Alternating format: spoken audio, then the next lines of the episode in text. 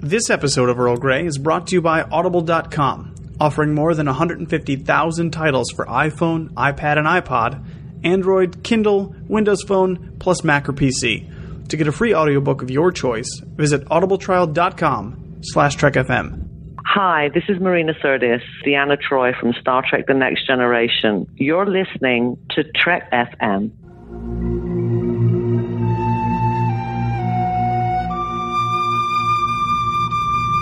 Tea Earl Grey hot.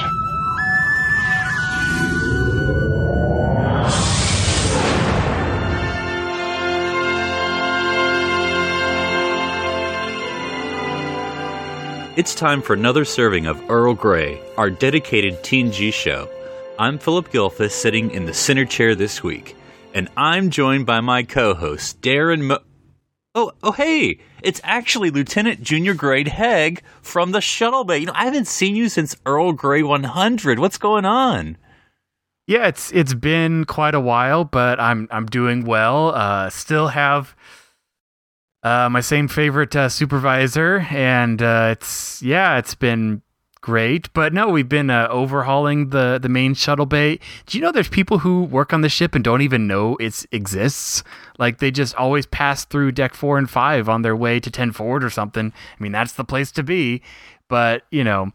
I think we're gonna be playing some volleyball soon, though. East side versus or uh, port side versus starboard side soon. We're gonna set up a in low gravity volleyball. It's gonna be a lot of fun. All right, go Sharks. All right, I'm also joined by my co-host, Assistant Security Chief Daniel Proulx.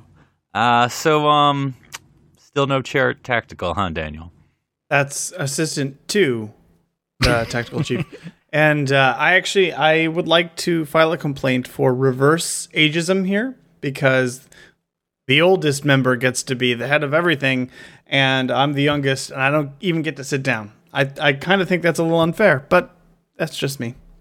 Great. Now I'm just picturing that you give Lieutenant Worf like a blood wine mug that says "Galaxy's greatest boss." yeah, that would, and he just adjusts it just a little. Today bit. is a good day to give me a promotion.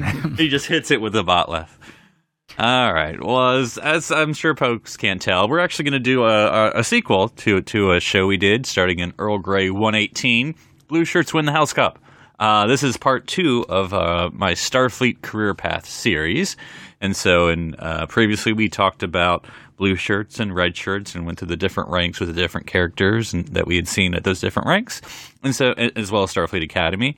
And uh, and so today's show we're going to talk about um, sort of the uh, the other side of the coin, the golden side. Um, we're going to be talking about um, operations and engineering in the ranks. Uh, we're going to talk about security, and then we're going to talk about those enlisted folks who are doing doing all the work. You know the the little people. The real workers. Exactly. Where the real money from the movie is made. so we're just going to start off first with operations and engineering. And so, as always, we start at the beginning with one pip. Uh, so, ensigns. Um, the first thing I, I do want to open this up first. Um, I, I, I did label this operations and engineering um, because gold shirts, uh, sort of, you know, you always have to figure out who's what is. I don't know if there's like a, a paint sampler uh, spectrum continuum of gold. Like that guy's definitely security, or that one's engineering. But but here's my question: Does he Is have there- a phaser on his hip? That's pretty Yeah. much a good sign. But here's my question, y'all. Other than data, is there anyone else who's in operations? Versus engineering. Uh, well, season season one Worf was. But he was a red shirt. Oh, you're right. Yeah. No. Uh. Well, then. Oh no, you're right. Well, yeah, you're right. I think we've established he's right. Uh, I never get tired of hearing it.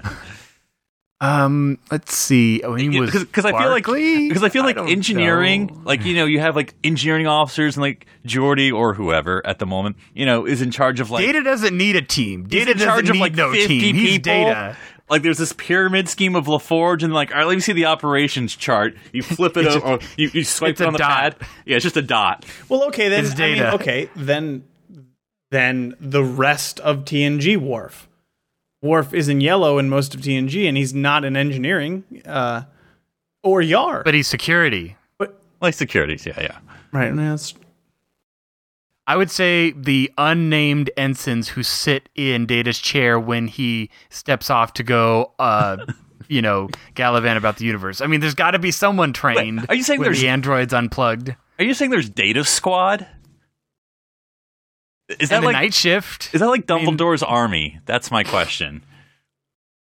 Data's- Do they meet Data's secretly army. at the holodeck at night and train how to be operations managers? Yeah, you only can learn during the night shift because that's the only time he's there to Hang teach on, you. on. Hold on. Well, he doesn't sleep. What is Data's Patronus? Oh, wow. Uh, well, is it a The cat or- crystalline entity, obviously. That's pretty good. Okay, I'll take that. You know, Okay, well, I, I feel like I've gotten far, far afield. But anyway, so let's start at ensign engineering. Um, so engineering ensign. So you're you're no, you're on the Enterprise D or E. What are you doing as an ensign engineer? So the fir- I thought of some some folks, and maybe I'll think of other ones. So there was uh, Sonya Gomez, um, the uh, erstwhile. Um, I actually forget what she literally, because I'm sure she said what she literally did. I'm sure a technician of some sort, but she was yeah, a she's the one who spilled coffee on Hot LaForge, or on chocolate. Picard. Hot chocolate. Yeah. yes, yes. That Very is the- memorable. that is the uh, the. Uh, Yes, Ensign, it's all over me. so she was in Q Who and Samaritan Snare. Um, so you know, I, again, I always love engineering because it is like there's only two to five people that ever work there, or zero if you're in season one. Um, and, and so only the uh, chief engineer gets a chair and a desk. Everyone else, standing room only. Oh, Um, and then uh, and I I don't know, like it's, it's kind of weird. Like if you're an, an ensign engineer, you're like a technician, right? You're like a a warp theory specialist or a impulse manifold Boulder. person. Origamist. and then and then there's um there's and I actually had to correct myself. There's Taurik, not Vorik, as I was googling, because they're completely different people um, from lower decks. He was also an ensign in, in engineering, helping young Geordie there. So so Daniel, you're a lower decks fan. What was what was what was the life of the uh, the one pip engineer all about? Not fun, I imagine. Not not not a lot of fun. I mean, he was well, specifically that character was trying to impress Geordie a whole bunch in that episode. Geordie, kind of a taskmaster, uh, not not impressed by a whole lot. Um, it it is funny that, of course, you Taurik, quote unquote, not Vorik, played by the same actor who played Vorik, more famously Vorik and Voyager, but it was the um, J- Jeri Taylor's son. Is it Jeri Taylor's son? I know it's a. Oh yes, did you not know this? I did not know that. Oh yeah, I and I could be wrong. It is a, it is a famous producer's son, and I believe it's Jeri Taylor. Hold on, folks, we're gonna look this up because it's actually kind of important. And yes, indeed, he is the son of Voyager co-creator Jeri Taylor. Oh, I did not know that. Yes. Wow. So um, a little bit of nepotism there in, in Trek. Uh, uh, of course, we get him in lower decks. He does a fine job, and then we get him more as a slightly the same character in Voyager. Um, and he does, uh, and he, you know, he does a pretty good job there too. His uniform was completely different in Voyager. I don't know what you're talking about. I mean, it was almost like it was kind of It was a contrast in, in, in a way, you know. Yeah. Um, Now, wait, hold on. Nepotism in Trek. Next thing you're going to tell me is that Patrick Stewart's son was played by his son, and that Q's son was played by his son. That would be ridiculous, Daniel. That's like it's like playing your own ancestor. Well, no, it's not like playing your own ancestor because if Patrick Stewart has his younger self play his son, then it would be like playing your own ancestor. Don't get me started, Phillip. You know I'm just going to get upset. Their ancestors are just so overpowered. It's just can't even take it. It's almost like Worf playing his own grandfather. I'm done. But if they had his actual grandfather, that would be fine playing his grandfather. You know what? It would be better. I, I, I don't know if it would be fine. Maybe his Michael Dorn's grandfather. uh, that'd be Michael Dorn, the seniorist. To you, Darren. I, I don't know if we've established if that's the name of his grandfather, but we'll run with it. He has extreme case of senioritis. All right, and then Darren, there, there's of course, I you know, I was I was making my list. I'm like, I'm done with ensigns. Who could there? Oh, Ensign Lefler. So, Darren, what would remind me? We what, came that close to cancellation, folks. Phillip almost forgot an important plot point, but it's okay. We're still going strong. Yeah, we have Ensign Lefler, and yeah, no, she's not the one who spills hot chocolate, but I get them all mixed up. No, um, Don't tell but Chris. yeah, we. s- Um, but yeah, no, she, you know, she's definitely the one we kind of develop the most backstory for and, and, and see the most, you know, of her character as a, as a lowly ensign. Um, but yeah, but she, you know, works well with Geordie. She's got friends, you know, she gets to hang out in the saucer section a bunch. And yeah, it's, you know, it's pretty good. I know again, She has her own legal system. it's it's yeah. Oh, the the rules. Well, it's interesting, you know how it's like by default we assume everyone is in engineering. You know, we have to almost be told if they're in operations, but it's like we don't. You know, they obviously overlap. I mean, Data's does a lot of stuff down in engineering, and they're not like, whoa, whoa, whoa, sir, this is the warp core.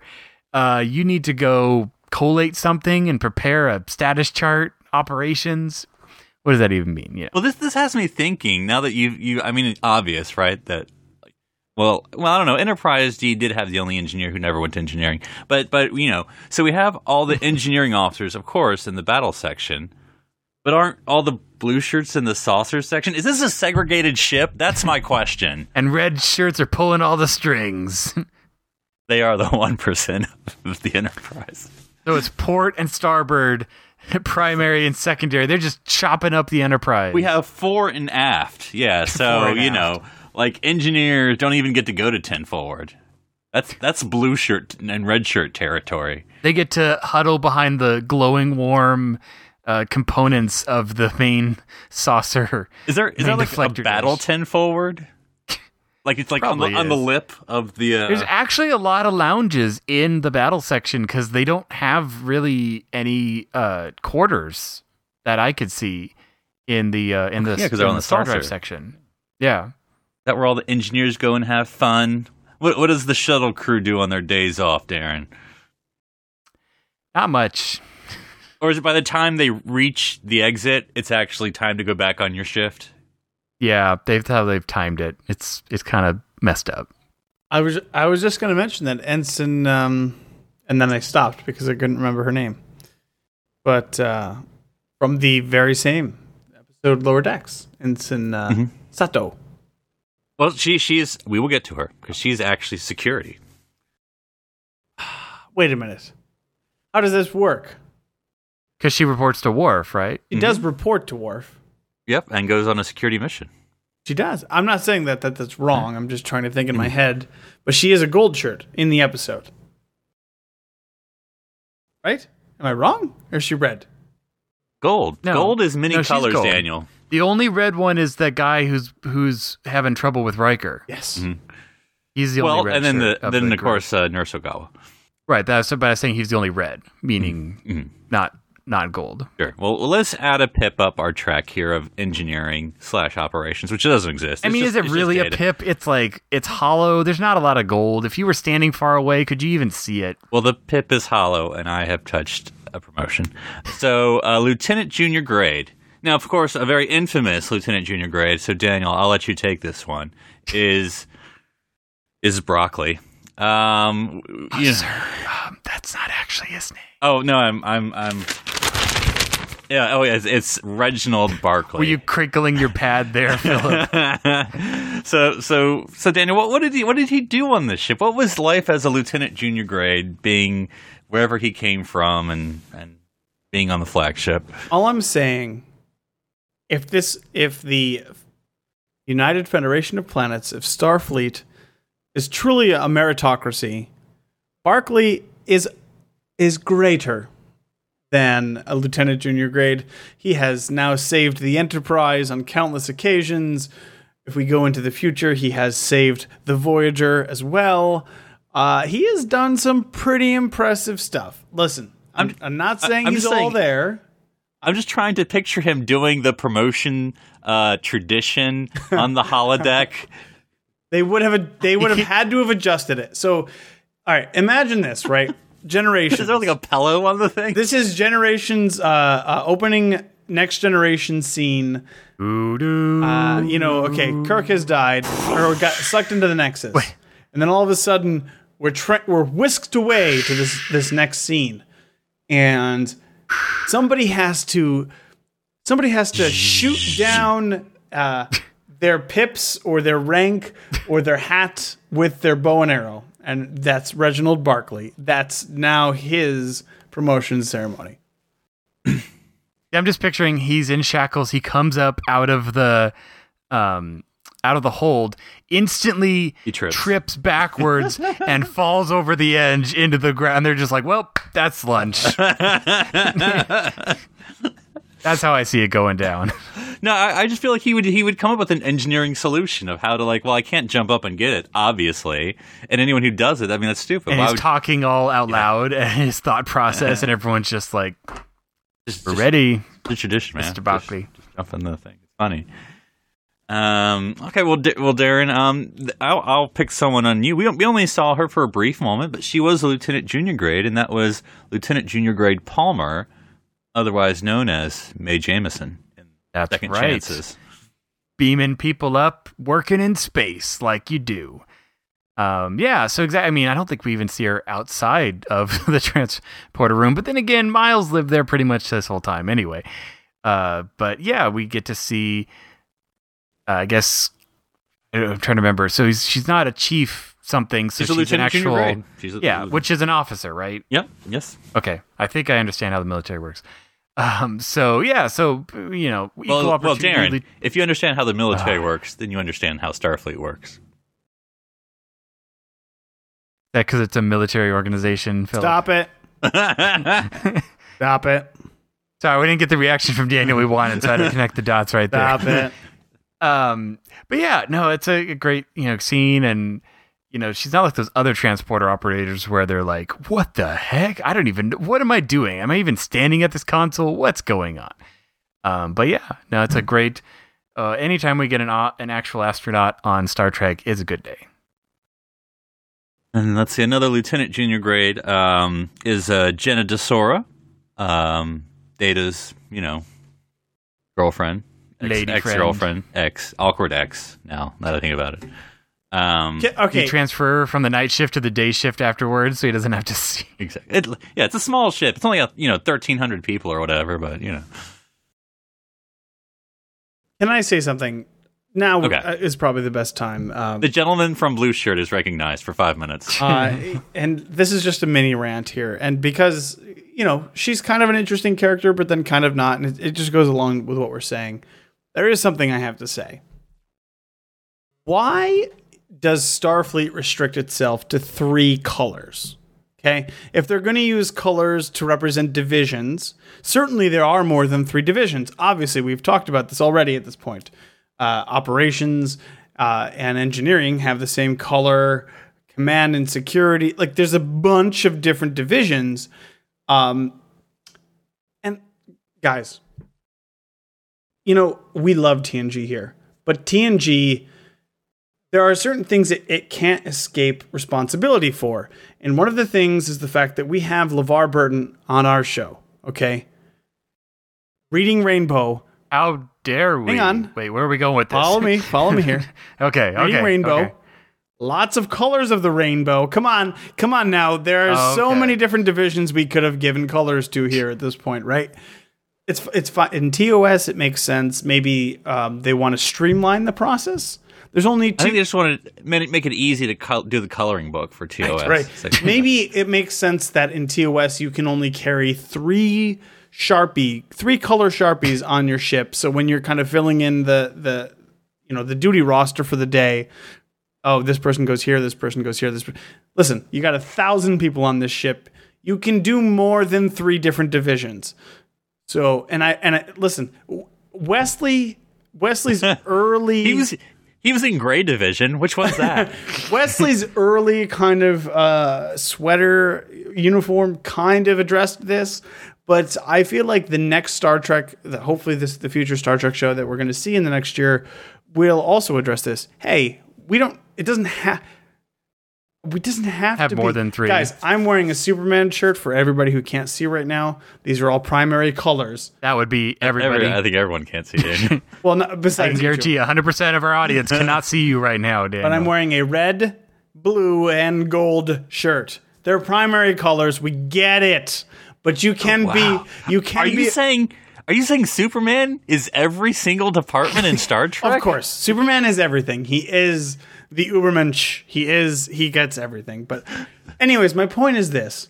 Listen, uh, even deep like later TNG, Deep Space Nine, Voyager kind of tried to retcon this, right? When not really retcon it, but kind of address it when uh, the blue shirts became the teal shirts somewhere in between blue and green, and it's like no, I think- give like give all of medical green or, or blue. Give them blue. Science can be green. Uh, you know, there are so many colors. Why do we have What about counseling? counseling? Can be Just, just it's, it's purple. counseling could be purple. Who cares? Couns- give, give them whatever they want. There's so many colors. Why can't we use all the colors? Okay, we found a new button, Phillip. Okay, so we Well, got the well, I think- defiant, we got colors, we got. Well, I think counseling is like the operations of sciences. you know, there's only like, is there There's a- only one. Does she have a staff? You know, is there anyone else? And you know, what, what's the counselor um, organizational chart look like? You know, is No, it just but keep the look? ranks. Look, D Space Nine had an assistant yeah. counselor. Okay, but she was still a teal shirt. Keep the ranks. Keep the ranks is how you want it. But but why not separate s- s- science and medical? Of course, I'm not going to get into it. Me- Of course, medicine is is a subset of science, but science is a huge category. It's a massive, massive category. You can't just put like everything into science and lump it into one thing and look like, okay, this is a isn't thing. isn't engineering But I mean, science? Don't they have to- engineering yeah, engineering is applied science that's what it that's by definition that's what it is yes of course Well, it's not like I mean they have to sew these you know uniforms ma- manually, Daniel. It's not like they can just push a button and get any color uniform they want for any individual. These are not my colors. anyways sorry but I'm sorry I no, went but no, no, no. there. But that's No. ab- no, Well- that's absolutely that's absolutely true, Daniel. And and I mean, I, one of the things I thought you were going to mention that TNG was responsible for is the shift from red to gold. I mean, the the I mean, it, we've gotten so much more of that continuity, but the fact that command shifted from its main color you know but it made me think of uh, more of like the star trek movies because i mean if you do a google search for star trek uniforms around like the wrath of khan time there's like six or seven different uh, collar colors that they all have the maroon but their collar colors are all different there's many it's much more divided out like like you were suggesting but that i really agree with that though i kind of hope star trek 17 or whatever the heck they're calling it I think that's know, actually going to be has- the title. It's like Deep Space Oh, Nine. We're just, we're just going to go with it. um, you know, actually has like five or six or seven different. It's like it's okay to do that, you know, to to be more. It makes me think of um, was it like Space 1999 where they had the big old colored sleeve with the zipper. You know, they even Space 1999 had more options for uniforms than Star Trek. Well, I, I still like your your theory, Darren, of the uniform color scheme. That in Star Trek uh, 17, they're all just going to be wearing black suits, and they'll just have colored pips. No, no, no. It's it's it's gone to contacts. Their eyes will be, but yes, the colors being sucked out and colored pips. So it's like, who's doing what now? I well okay so unpopular opinion alert um, this is why i don't love the quote unquote monster maroons like everybody else seems to well there are many reasons i, I think it would be way too hot to wear those uh, in any sort of normal circumstance uh, on top of your poofy undershirt and then and then your blue underwear and all of this other stuff. But, I like But to be sure, Sisko and Picard are wearing a vest underneath their top, with under below their undershirt, and underneath that Yes. a tank top. Yes, you're right. You're no, you're absolutely right. You're absolutely right. Um, but it's just I just feel like it's okay to, to divide these divisions further. People aren't gonna get confused. They know how colors work, and it doesn't have to be like the way that They know how colors work. I think that was covered in space kindergarten. the- I'm saying the in you know the way that Enterprise handled it, where it was just a strip, works. You can do that. Like oh. We're all this. We're all part of the same team. I just happen to have a one red stripe, or one purple stripe, or one rainbow stripe. Who cares? It doesn't matter. It, you know what I mean? It's just. It's. It, it makes sense for for how What division? What division is Rainbow Stripe in? that would be the uh, all-inclusive division. I don't. I have no idea. I don't know. so command? You're saying command is rainbow colored? But hey, okay, I, can- oh, I, I, I did want to mention this too when Darren was talking. Um, Kirk's green tunic Ah, is one of my favorite uniforms of all uniforms because Yeah. it distinguishes him singularly as that rank and as that position, and it just makes sense to me. Uh, he gets it, and he gets to wear it in the same way that um, Kirk, uh, not Kirk, Picard's uh, when he starts to wear his gray under thing and then the red sh- Oh yeah, yeah. jacket. If Mm-hmm. if you can just, I guess it makes sense that you wouldn't want to necessarily distinguish the commander from everybody else because maybe that makes them a target. But you know, setting that aside, I think it makes sense in a lot of ways. Great. All right. Well, continuing back to the wonderful world of engineering, which is completely different color from security. Um, so lieutenant, full lieutenant. Um, this is uh, I, I know we're going sort of ascending order, but but I thought it was interesting that we actually had a chief engineer on the Enterprise D who was just a lieutenant. I'm not talking about LaForge, though that him as well. I'm actually talking about Lieutenant Logan. Uh, very very famous. I'm sure. I'm sure I don't need to tell you, Darren, what episode he was in. Um, but I'm going to Arsenal of Freedom.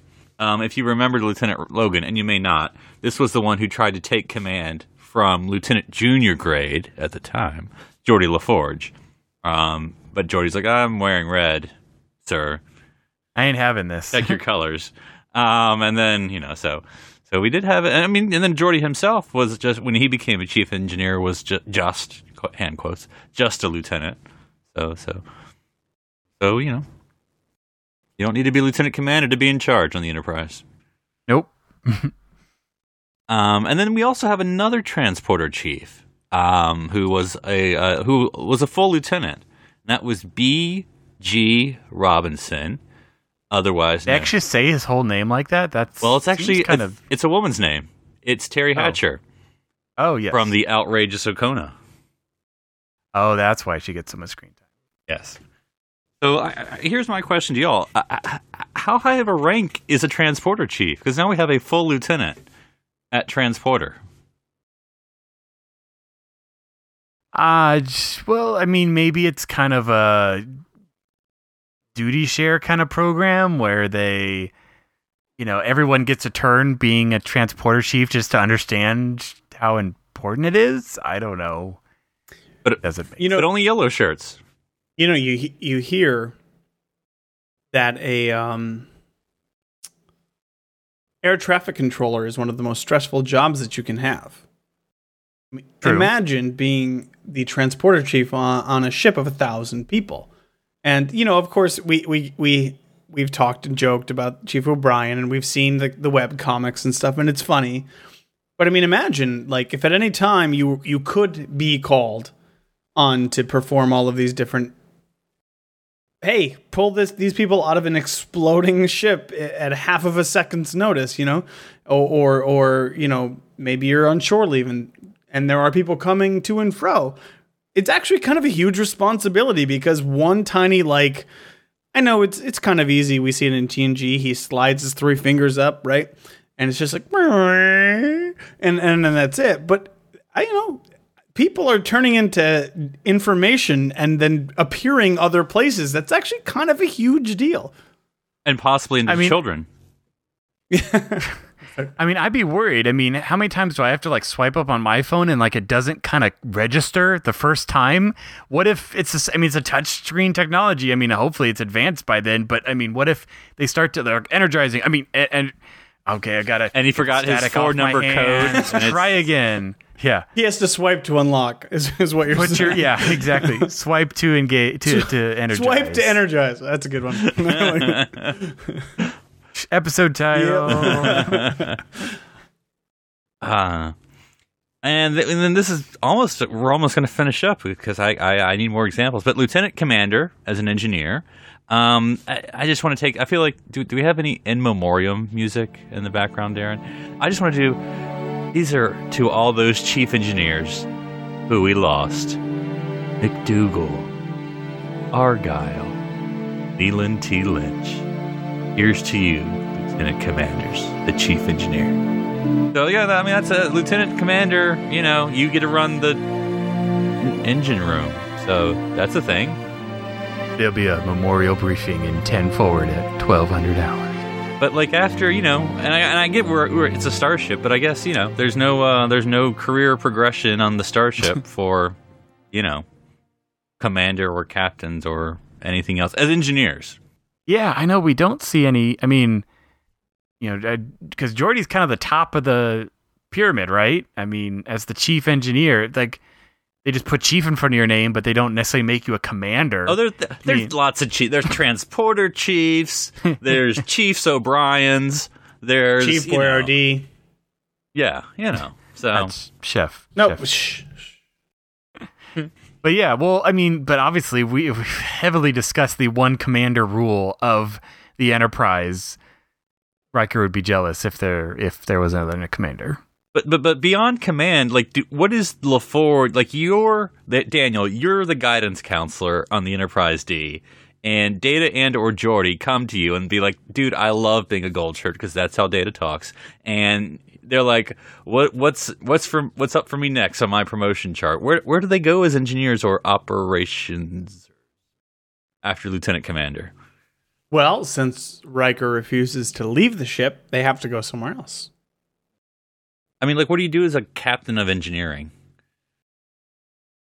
I mean, th- well, if that's your goal, then you've all you've reached the zenith. You've reached the peak of your career. You are the captain of engineering on the flagship of the Federation. Where else can you go? Do you get like pushed off to Utopia Planitia and no one ever hears from you again? Well, I mean, there was Captain Scott Yep. who, you know, but it's like that's where the whole thing where you can be a captain, but you may not necessarily have a ship, which kind of makes sense. I don't know.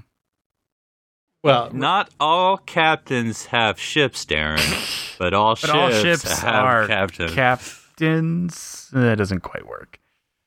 well, that's that's the engineering life. Um, so we're gonna go over to perhaps the uh, little more phaser toting life. Well, we we don't we don't don't fess don't don't worry about these these sensor readings or or plasma who's its or antimatter what's its.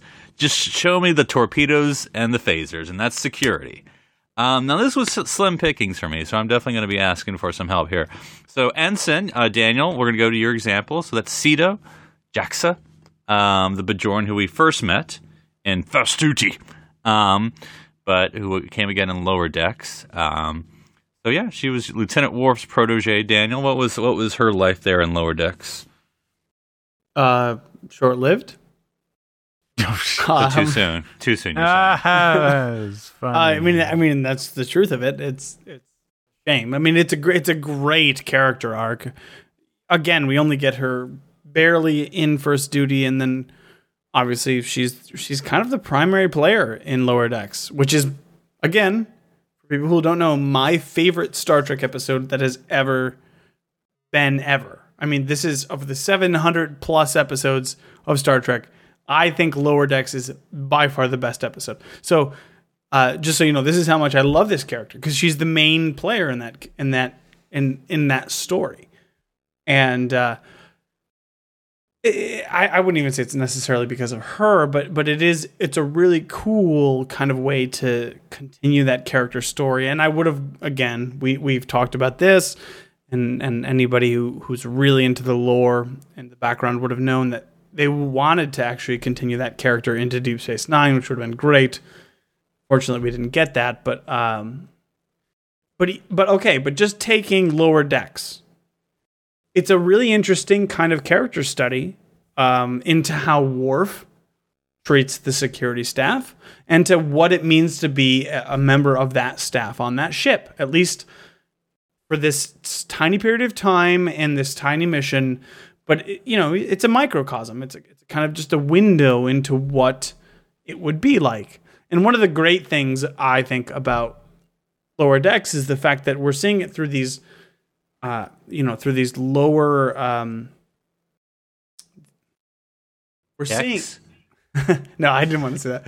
We're seeing it through these. Um, Through the eyes of a child. we're seeing it. We're, one of the great things about lower decks is that we're seeing it through these you know these lower commissioned officers, these these people who are kind of fresh into the the situation, and we don't know all the facts. We're not given. It's not like every other episode of TNG, which is one of the reasons why it's my favorite episode. We're we're only given a certain number of facts, and we get to go forward with that, and we're with her on that journey, and and she ultimately gives her life for it. So I mean there's a lot to say about what it means to be a security officer on the flagship of the Federation. Hey, you you just got here and you have to prove yourself because of a mistake you've made in the past. Well, guess what? Maybe you'll you'll be asked to give your life on, on your first real mission here, and that that says a lot for sure.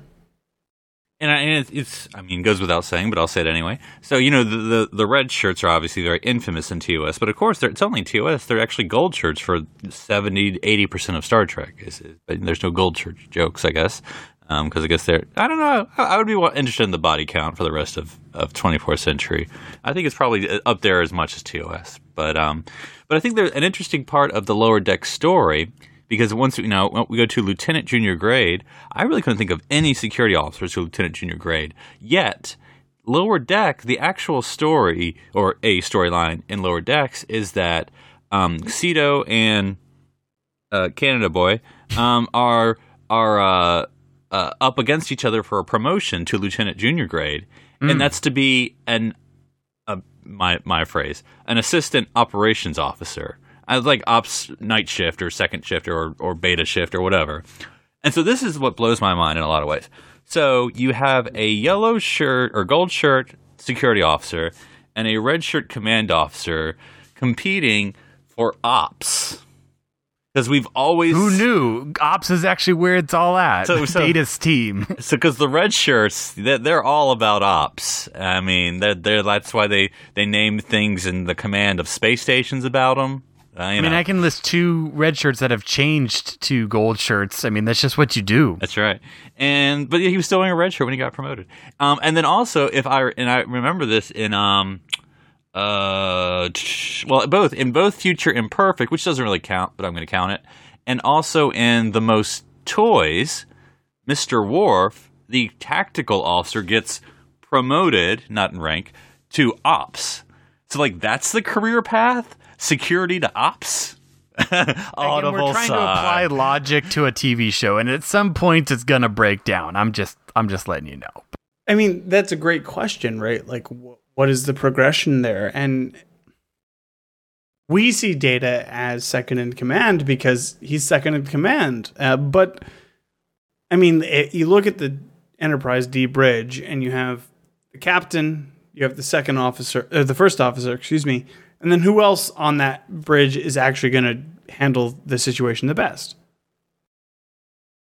I mean, it's going to be data. Of course, it's going to be data. But I mean, like, the operations officer seems to be the one that would make the most logical sense as well, even if it wasn't data, to kind of cover all of your bases, right? Mm-hmm.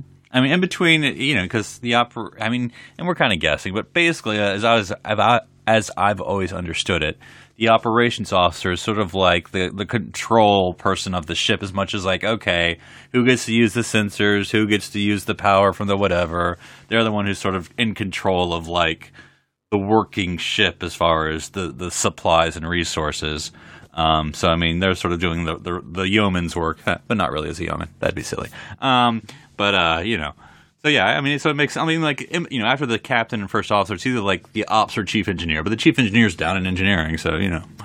Okay, Daniel, I think I found you were actually just born in the wrong century. You should have been born in the 2270s.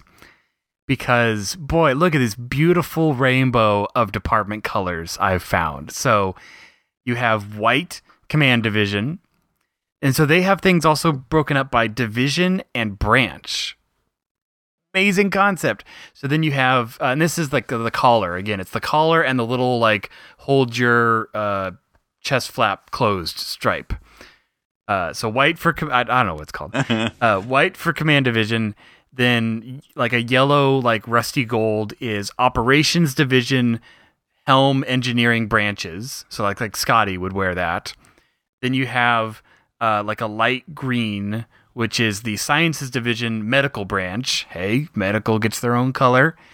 then you have Gray, which is operations divisions like communications and navigations and a little more general sciences. So that's like Uhura. Then you have like Red, which is cadets, trainees, and junior officers.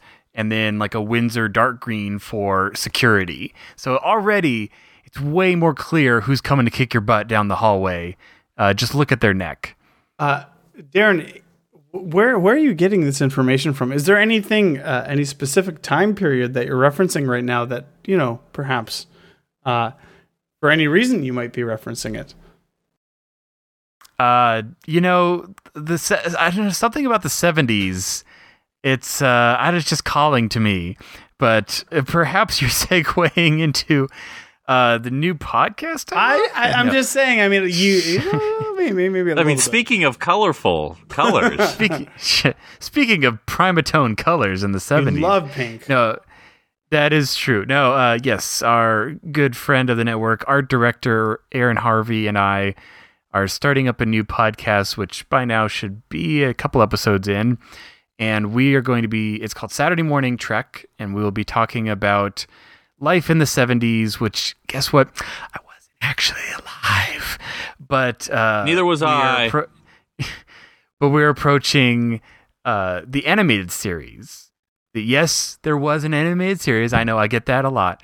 Uh, but we'll be talking about those episodes and also just that in between time, you know, between the original series and and Star Trek: The Next Generation. You know, as the movies were coming out, uh, you know, as the realm of Star Trek was shifting, what was on TV, what wasn't, and so I'm kind of approaching it more as the having never seen the series, and Aaron's approaching it as the watched it, you know, from a very young age. So, yeah, where it's it has a lifespan as there's only so much content in it, but it should be a lot of fun, and we're looking forward to. Finally, we can now say we have a show for every Star Trek series. No more precursor live action for us. You know, that's just going to save so much time, Daniel. so uh, what division is pink and bright purple, Darren? uh colorblind division and uh um Merryweather division. I just made that up. Okay. now we did get a um an, another security chief on the Enterprise. That's not Worf, but was a lieutenant, and that was Lieutenant Daniels. Well, I feel like we, actually don't talk that much about, even though he was the security chief of the Enterprise E. Um, in both First Contact and Insurrection. Now, do you remember? You remember Lieutenant Daniels, Darren?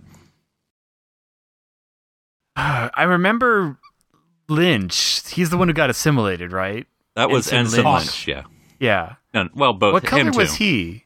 Was he red? Who? Hawk was red. No, I know Hawk was red, but Lynch. Well, like uh, we never saw him because we just saw his like emaciated body as Picard pulled out the processor after shooting him. Oh, that's right. I think I saw Little Gold. I think he was, you know, eh, you know, they wanted him for his engineering knowledge, but, um, but yeah, Daniels. Gosh, okay, he's a blonde guy. Um, a face. yeah, I mean, I mean, he was he was the one who was uh, you know sort of keeping the Borg at a standstill during first contact. Um, you know, the one that Beverly was like, you know, keep keep keep fighting him because Picard said so. And then in uh, Insurrection, he was the one that was there when the Riker maneuver happened. Oh, that's right. Well, you know, someone's got to execute the Riker maneuver. So apparently on the uh, on the on the flagship, So he was sitting down, right, I yeah, over the chair. Yeah, the Enterprise D, everyone sat down. Everyone gets a chair. Eh, You get a chair. You get a chair. You get a chair. That's the Enterprise O. Yes. But um, after that, I, you know, there's no um, security's pretty pretty thin. I mean, uh, Worf did make it to lieutenant commander, to be sure, as a security officer. But um, you know, when he, you know, before him there was a lieutenant, Lieutenant Yar, and then he was lieutenant, then he got lieutenant commander, and then when he when he got, you know, he got too much, you know, he's promoted too high, uh, you know, he- um, He flew too fast, too far, too soon. Exactly, and so we got a, a new lieutenant in, and that was that was about it. So even the flagship, we don't we don't want any other because if you're lieutenant command, you're kind of threatening to become a commander, and so Riker can kind of feel you know you, you behind him. Um, so Breathing down his neck. exactly. Which is not holographic, by the way. Mhm. It is real. Now I noticed uh, in in in the notes here, Darren, you put Vice Admiral Thomas Henry Um, as, you know, let's go right past lieutenant commander, commander, and captain to vice admiral. Yes, uh, in my research Mm-hmm. in the drumhead, yes, it's hard to tell because all admirals wear red, but it is stipulated that vice admiral Thomas Henry, the uh, he's basically the one who sat and didn't say a lot. At the end, he like walked out and they knew it was all over. But he is, And then he was like, "Did I stutter?" Was that? yeah, he- he is the chief of Starfleet security, Mm-hmm. which means he is a gold shirt under that red. Maybe it's the trim. I don't know. It's hard to say, but uh, that would have been interesting if we had seen admirals in different colors. But Well, I was trying to think who was the, um in the first duty the the dead kid's dad. He was a yellow shirt, right, Lieutenant Commander? uh, yes, yes, yes, he was. I forget. Um, he was a gold shirt. Uh, da- da- da. I know what you're talking about. The he's got the face everyone recognizes, Yeah. but we don't know his name. exactly. both in the movie and without. All right, and then so so moving up and finishing up, of course, with the folks who do all the work on the Enterprise and probably throughout all of Starfleet, and that's the enlisted folks. Um, now, I mean, of course, in in Star Trek: The Next Generation, the crewmen and enlisted folks are everywhere. Um, they're everywhere. Um, but like they don't, we don't necessarily understand how they the enlisted ranks work. Um, Oh, I just looked it up. It's uh, Lieutenant Commander Albert. Mhm. He was an Operations Division Starfleet officer. He was married and had one son. Well, had yeah, one, one son. yeah, check. Uh, can yeah. can you change that wiki entry, Darren? Let me let me get on that. Um, so like the There we go. the, the only enlisted folks, uh, the one that popped in my mind and, and uh, is crewman first class because you know I, like what are the ranks of the enlisted ranks right? I don't know. But crewman first class we hear that Simon Tarses. And Daniel you're a Romulan trader. Um what do you think about you know crewman um pointy eared Simon Tarses Come on, Phillip. We are better than this. Uh, no, I mean, I mean, come on. We, I mean, we are. I mean, that's the that's the message. That's the message of that episode for sure. But uh, you know, sorry, sorry. Woo. Mm. Okay it's interesting, right? Uh, that's a great episode for an examination of this kind of thing because we're we're learning more about what does the average Joe go t- through to to get on board this ship. You know, this guy wanted to be on board the flagship and was willing to lie to get on onto it, and it's because of course you know you a thousand 1200 whatever it is uh, slots. You can only fill it with so many people. So um there are going to be there naturally there are going to be some people on board the ship that just will do anything that they can. Not or whatever. I mean it's it's an interesting question and it's an interesting episode to talk about when we're when we're discussing this because it's like did he really do that was he really that bad when he was kind of trying to do what he did? Well, and it was interesting when they were interviewing, or when Picard was interviewing him, if I remember correctly. Um, he asked uh, Picard asked uh, the crewman like, "Oh, well, why didn't you go to the academy?" And he's like, "Well, you know, I I just wanted to go out into space, you know, because you know, enlisted, you don't go to the academy, uh, you just you know enlist." Um, and so you know, instead of Enlist. I know. Well, you can do better, Daniel. Um, You must be really down on your uh, recruiting quota. I'm just saying. Um, and, and it, it's just sort of interesting. The folks, you know, always think about like, oh, of course you go to the academy, but like, obviously, well, I, I don't know. I don't know what the breakdown in Starfleet is. I want to say, like, I, I'm a little prejudiced about the army, which is like mostly enlisted, as most, of at least the U.S. Armed Forces is mostly enlisted. Whereas in Starfleet, it's kind of the reverse. It seems like most everyone's an officer, and like enlisted's like the minority. Um, you know, but because like for instance, I mean, you do see a lot of crewmen like like the jumpsuit ones. I mean, especially in the early seasons, like you see quite a few of them walking around. Um, but yeah, it's it's almost everyone. You know, throw uh, phase something through the bulkhead and you're gonna hit an officer. You know. But well, it's interesting you say that because in Next Generation, a way or typically a way to recognize a crewman after season two, other than unfortunately due to sexism, women, um, is wearing the season one uniform. So if it's like season five Yeah. and you see someone wearing a season one uniform, they're being a crewman. Look, I told you these are hand woven uniforms. I mean, they cannot just push a button and make a new one that's up to same standards. And then, and then this was my question as I was doing my research because you know I've already talked about the fact that there were lieutenant, junior grades, and lieutenants and ensigns and everything else that were transporter chief. But I'm like, is lieutenant is like transporter chief a rank? Because then there are all these enlisted folks who were transporter chiefs. I had a chief, well, transporter chief. I don't know what their actual rank is, except for Hollow Pip. Um, Brossmer, who was basically the star of the next phase. That they must have thought O'Brien was going to be in that one. Um, Well, O'Brien can't be responsible for a transporter accident. I mean, he just happens to be gone that day. And then I stumbled upon this character, which I know this is what happens anytime you're on Memory Alpha. So I actually stumbled upon the, the name Maggie Hubble. Um, obviously, I'll let you guess where the name Hubble came from. Um, but she is a transporter chief in like Data's Day, The Perfect Mate, Galaxy's Child, and she's the one who beams O'Brien to DS9 in Emissary, and he calls her by name. And I'm like, "Oh, okay, I did never recogn- did not know that. Now I will look for her now. So, like, what what are the rules on transporter chiefs, Darren? Is it like you said, like it just doesn't matter what rank you are? Apparently, You know, again, I think it's kind of that trial by fire. Everyone's got to do at least some time in the transporter room. is there a more important transporter room than the other that like the lieutenant gets versus like crewman eighth class? Well, apparently we can't put a transporter room in, you know, I don't know, the star drive section.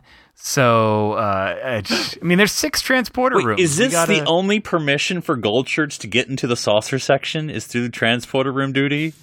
Gosh, you know they have a it's so saying like through the eye here. of the needle. It's actually called the the ensign through the transporter room. No, that doesn't work. Um, but yeah, and you know it's, but it's also the fact that you know as the show progressed, obviously, and we got Miles more in in that role versus just unknown crewmen on the bridge. You know that probably dampened. This was probably a slot they were gonna fill with a no name character anyway for most of the time until they developed his character out with this role. Yeah, so we, we've we've sort of hit everything in, in in between these two episodes. So I just wanted to turn the tables on you all and think about what would be your role on the Enterprise D from ensign to captain. Like, what job would you have at each rank? Um, yeah. So I'll I'll let you all think about it for a second because you know I, I I can only see me as being a red shirt, so I just feel like ensign. I would have to do the obligatory helm helm duty, con duty. Um, you know, you're in the room where it happens. Um, so you know, you just have to be quiet and press the buttons, but you get to hear all the bridge stuff. Um, and then I don't I don't know where you go from red shirt from there. I guess you you, you graduate to the like the back of the bridge you know um so then you get to you, you get the good view to the view screen. So you're like at the on the back stations of like i don't know environmental control or something. Um and then from there you go over to command school or something and disappear. And then come back as a commander and then you r- rule the world. But but i, I don't- know uh, darren are, are you a gold shirt or what's your life on the enterprise Well, it's funny you asked this because I kind of feel we've already answered this question with our uh, EG, RPG, TNG, you know, episodes where, yeah, that's kind of, I mean, Dan and I have kind of already picked, you know, what we would like to do in uh, on the Enterprise D. And I, I kind of think it'd be the same thing, you know, maybe not be a Bolian, but, uh, uh, the color of your But- uniform darren but yeah, so I think you know, starting off in the shuttle bay or some you know some place we didn't see very often, and although I would have to stipulate though that I would be the uh, head of the Captain Picard Day committee. You know, it, it's it's a lot of fun planning that every year. It's he's a role model, so I just you know have to have to do that. so, but so you'd be on the party planning committee okay Yes, yes. I would be the pl- I am the party planning committee. Uh, maybe Guinan comes by every once in a while and throws in an idea none of us thought that just really, you know, it's gonna make the captain smile. He he's gonna love this year. It's I can't tell you exactly what we're gonna do. It's a surprise, but it's it's gonna be great. I hope I don't get fired, but no. Uh, yeah, no, I think that I'd do that. I'd be a gold shirt and work in the main shuttle bay. I mean, if I'm lucky, I mean that's where all the good officers are. Main shuttle bay. Uh, I mean, engineering's got like a room. We got two freaking decks here. Okay, we got elbow Two and a room, we half, got really, space. but yeah. Well, yeah, it's true. But like, what do you like? So after you're lieutenant commander of, which I don't even know if that's what you would be on Shuttle Bay. Where where do you go from there? The captain of the shuttle bay. Yeah. It's like really, really. like no one's been in there. There could be a captain. We don't know. Um, I don't know. I just so yeah, get up to lieutenant.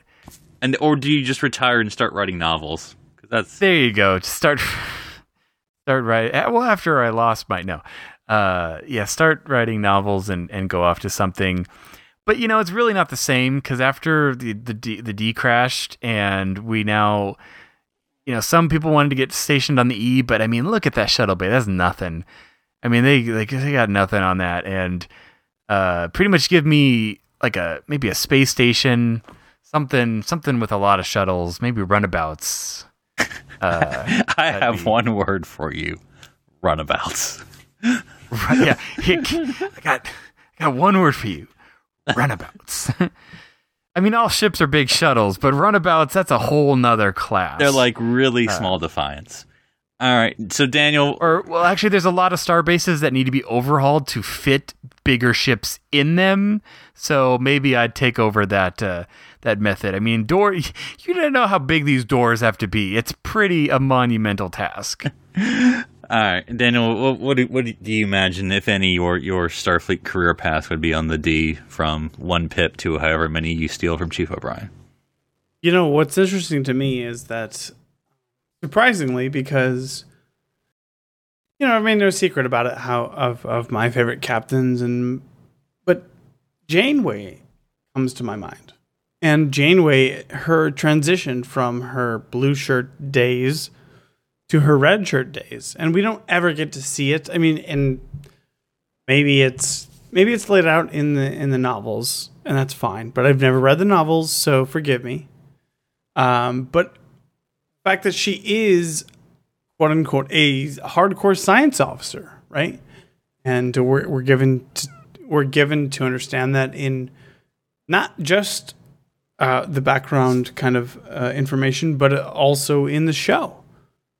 And so it's like, so there are people that that transfer and blah blah blah blah blah. I don't care so much about the transferring, but it's like there is kind of a fluid dynamic between the people who do these things and then the people who, you know, Picard, quote unquote, himself, what could have could have been a blue shirt?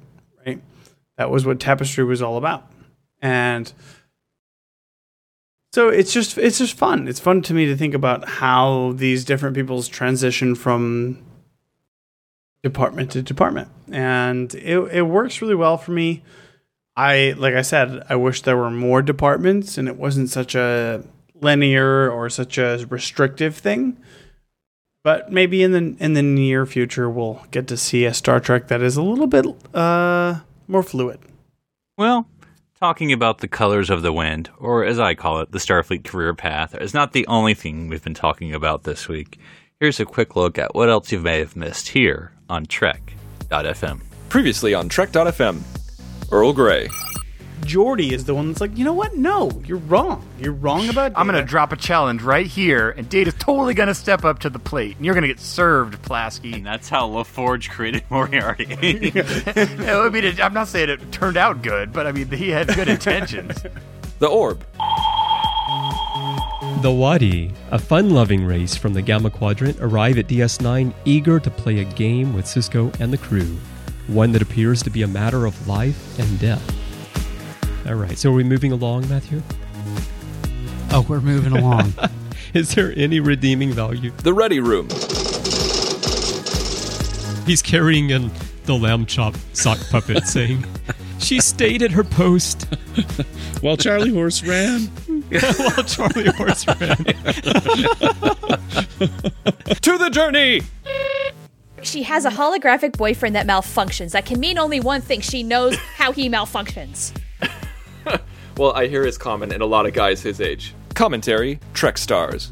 I haven't seen Mean Girls. You haven't seen Mean Girls. I Oh my know, God. everybody wants me to see Mean Girls. Oh Mean my Girls. god! Yeah, you have to see Mean Girls. I mean, after Yeah. Josie and the Pussycats, though. How, how could I, I s- forget Josie the Pussycats? The 602 Club. I actually like when they bring in the big container for the brainfish at the beginning. That's so weird. Yeah, and it was really opens up and it's, you know, speaking through the. and all the minions that have to mop up after it at the end. yes. Yeah, I thought that was pretty no. funny. All the. It's like a slug trail. you Um, can actually see one of the guys while he's talking, kind of wandering around, mopping up. I was like, Yeah. what is that guy doing? Literary Treks. You're totally right that when Atonement was done, I really did feel like um, everybody needed a break. Like a Not Kit Kat that bar? there wouldn't be challenges and obstacles and things, but I wanted the the next sort of series of adventures that they faced for a while to be more infused with the sense of wonder that sort of underpins all of Trek. Women at Warp. You can always count on DC Fontana to Vulcan things up, and I, I for one, appreciate her for that.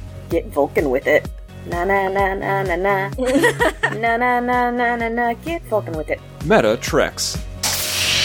Don't tell me you haven't wondered what it's like to be Patrick Stewart. A- Actually, I've wondered. I've, I've often wondered what it's like to be the Shat. There's no way to know. It's one of a kind. He's one of a kind. He's one of a kind. Melodic Treks.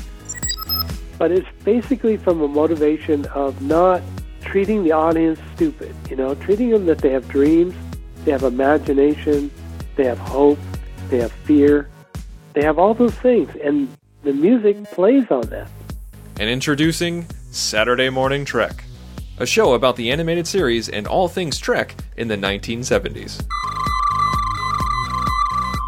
Like six episodes counts as a season. This isn't the British. Okay, this isn't. This is two seasons of Sherlock. Come on. This isn't Sherlock. Yes, they've been waiting for several years to see more Star Trek, which is like Sherlock. But, you know, that's neither here nor there. But From There to Here is also a good podcast you should listen to. And that's what else is happening on Trek.fm. So check out these shows to get in on the daily Trek talk. You'll find them in iTunes, Stitcher, TuneIn, the Windows Podcast Directory for Xbox and Zune. Visit the Trek.fm website for the full Trek experience. You can view our podcast directory to stream the audio from all of our shows. If you would like to contact us, just go to trek.fm slash contact. From there, choose Message to a Trek FM show and select Earl Grey. These messages will be relayed by Starfleet to the three of us. In social media, you'll find us on facebook.com slash trekfm or join our Facebook listener discussion group called the Babel Conference. Find it by searching the Babel Conference on Facebook. Now let's take a moment to talk about our sponsor this week, Audible.com. Audible is a great way for you to read all the books you've always wanted to read but never thought you'd have time for. This is the premier source for audiobooks with more than 150,000 titles to choose from and new titles coming every week. From classics to current bestsellers, and even some of the most famous Star Trek books like Prime Directive, Federation, and Spock's World, Audible has something for everyone. Now, as a Trek FM listener, you can get a free audiobook of your choice along with a 30-day trial to see just how great Audible is. So give it a try today. Catch up on all those classic Star Trek books you've yet to read. Just go to audibletrial.com slash trekfm and sign up today. Again, that's audibletrial.com slash trekfm, and we thank Audible for supporting Earl Grey and Trek FM. There's one more way you can directly help us to keep Earl Grey coming to you each and every week, and that's through becoming a patron of Trek FM. By visiting patreon.com slash trekfm, you can choose among various pledge levels and receive rewards for becoming a Trek FM patron. These rewards let you inside the observation lounge of our network and make it possible for us to distribute all our great content. So please become a patron and visit patreon.com slash trekfm today. All right, Daniel, if folks want to talk about your coat of many colors, where can they find you on the internet? They can find me, of course, on Twitter, where I talk about the best color. And in order to find out about that, they would have to find me at OneUpDan. That's the number one, not the word.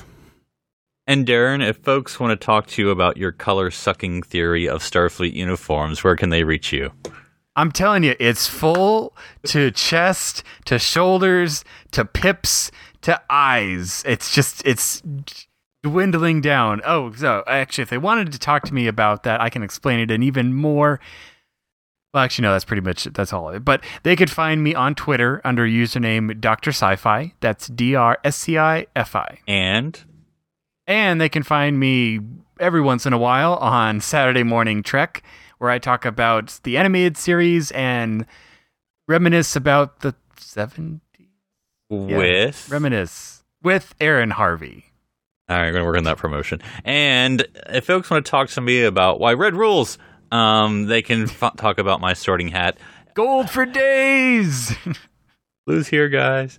Um, and they can find me on Twitter. My handle there is at NC Public Servant. That's NC for no colors. All right, guys. Well, th- this has been pretty cool. Um, I have to go meet with my um, Starfleet guidance counselor. Um, we're going to talk about some options. I think he feels like I might be better um, pursuing a civilian career path, um, but we'll talk about it. So until next week, fire.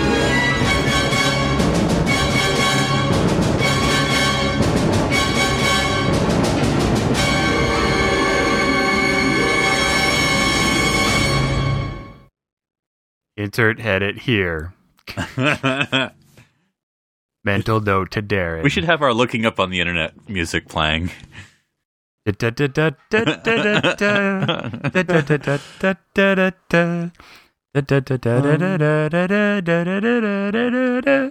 Okay. Data in red. Ready?